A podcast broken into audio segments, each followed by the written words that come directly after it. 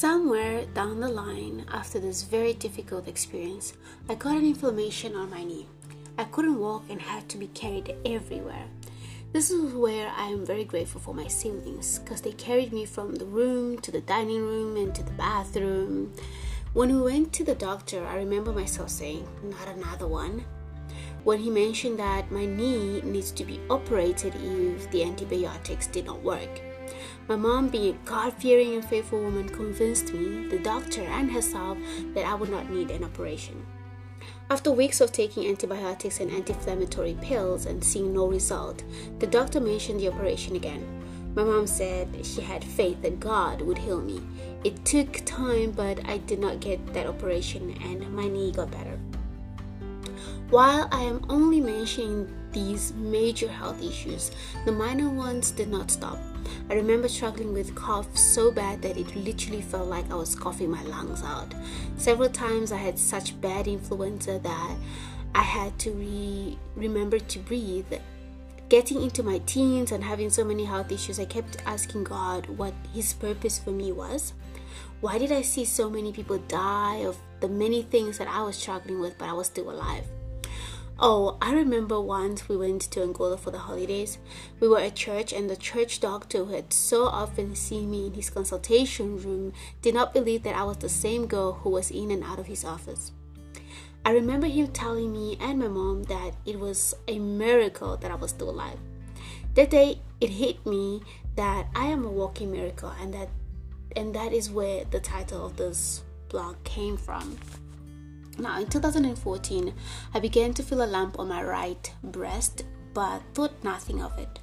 One day, I was laying on the bed talking to my cousin, and I mentioned it to her lightly. My mom so happened to overhear it.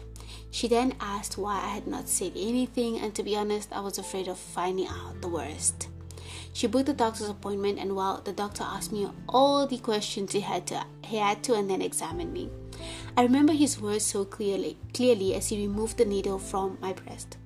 I was hoping it was a soft tissue. It, if it was, I would just suck the fluid out of the out with a syringe and send it to the lab. Since it is a hard tissue, we will have to surgically remove it.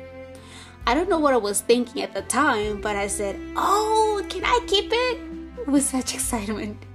The doctor smiled at me and said, No, we will need to send it to the lab to make sure everything is okay. I was more saddened by the fact that I could not keep my cyst than the possibility that it could be cancerous. I had the operation, and fortunately, it was a benign cyst, but I have a higher risk of, of it recurring anywhere in my body. I did have one on the wrist in 2017, but luckily it was a soft one, so the doctor just sucked out the fluid. Um, it was actually quite painful. Now that I am 25, well, I was when I wrote this blog, I just thought that I really had a lot to be grateful for. God has brought me through so many health issues among other trials and tribulations. So many times when I hear about the passing of other people, I look at God and say, You've spared me another day. Many of my doctors would be surprised that I have come thus far. And the thing is that God's plans are beyond medical and scientific explanations. When He has a purpose for you, He will bring you through rain and fire. And in my blog post, Failure Part 2, and the podcast Failure Part 2, I spoke about how I'm not afraid to die. And I think it's all these experiences that get got me to this point. I always tell people if your time has come, you will go even if it's the flu. Which brings me to the pandemic we are going through now. Well, we were going through the pandemic when I wrote this blog. Since the COVID-19 since COVID-19 hit our shores, I did not panic like many of the people around me did. I kept telling my friends and um, that I'm not following the coronavirus saga. I don't know the stats and to be honest, I didn't want to be reeled into the panic. I'm not doing I am doing everything in my capacity to stay safe and keep others safe by staying at home and washing my hands, wearing mask when going shopping and so on and so forth. But I don't want to worry about the things that I have no control over.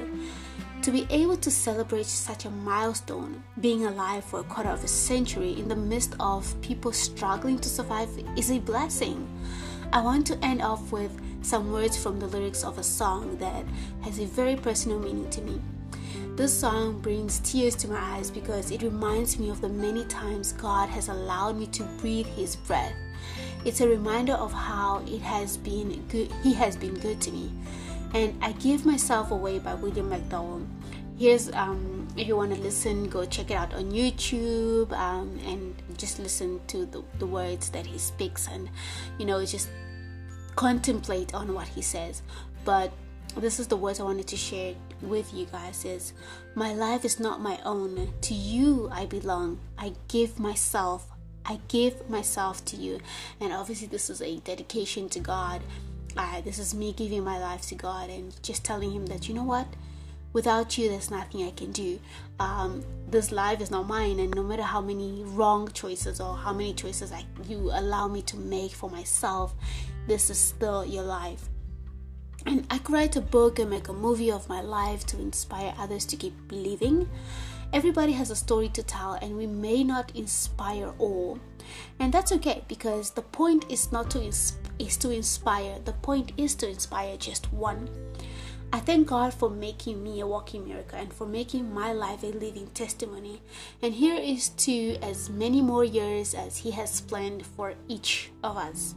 Stay strong, believe, give your life, and surrender yourself to the Lord because the plans that He has for you and for your life are way greater than your own plans. They go beyond the plans of this world and they're greater than what you can imagine.